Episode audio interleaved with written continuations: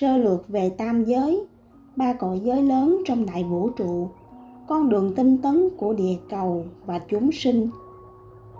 một Thượng giới Thượng giới là khoảng không gian thanh tịnh, nhẹ nhàng thuần khiết, là cõi giới vô vi, không phải dạng vật chất hữu hình như hạ giới.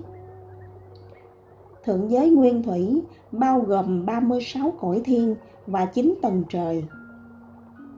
Thượng giới khởi nguyên chia thành nhiều tầng lớp có thanh khí nhẹ nhàng, thuần khiết khác nhau, được gọi là cổ trùng thiên, tức chín tầng lớp cõi trời. Tầng trời càng cõi đạo thì càng thanh nhẹ.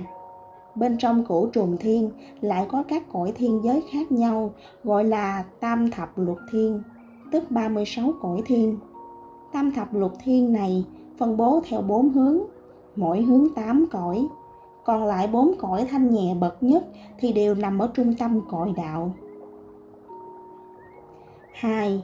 Trung giới Trung giới là phần không gian tiếp nối, nằm giữa hạ giới hữu hình trọng trường và thượng giới vô vi thanh tịnh. Trung giới nguyên thủy bao gồm tứ đại bộ châu chia theo bốn hướng, đông, tây, nam, bắc, bao gồm đông thắng thần châu tây ngô hóa châu nam thiệm bộ châu và bắc câu lưu châu 3. Hạ giới là các cõi giới hữu hình mắt thường có thể nhìn thấy được. Hạ giới nguyên thủy bao gồm 72 địa cầu và 3.000 tinh tú, tất cả 3.072 tinh cầu.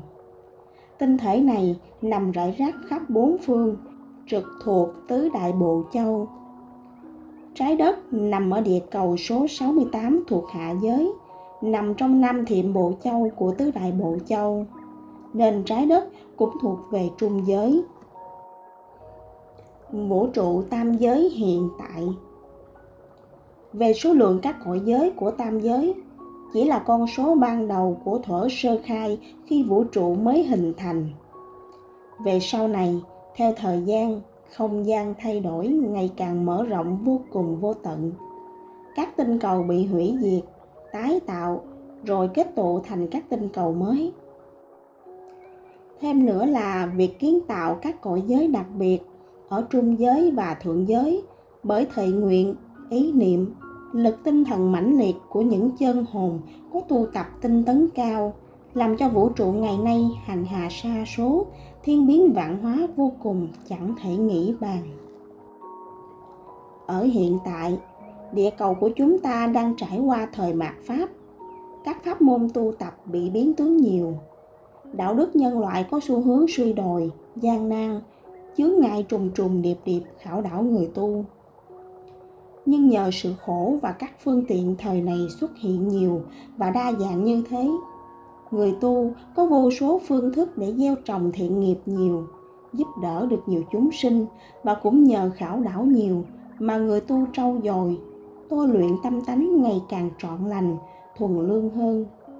Lại nữa, trong quá trình sống, lại thường ăn chay, tránh sát nghiệp, ác nghiệp, cũng như có tính tâm ngày càng sâu dày vào đạo pháp chân thiện mỹ.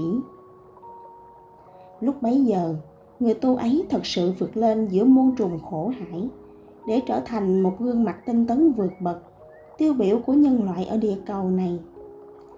Nhờ sự tinh tấn vượt trội giữa bao sự khổ và khảo nghiệm ở thời mạt pháp, người tu ấy có thể sẽ thông qua cửu trùng thiên chín tầng trời, rồi đi thẳng về với khối thái cực.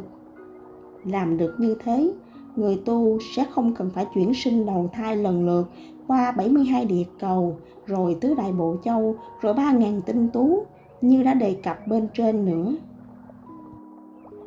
Cho nên, nếu quyết tâm phát nguyện, thực hành việc tu dưỡng nghiêm túc ngay từ lúc này, thì giữa những khảo đảo khó khăn ở hiện tại mình sẽ dần tìm lại ngôi vị phẩm vị cao quý nơi cõi thiên mà mình thuộc về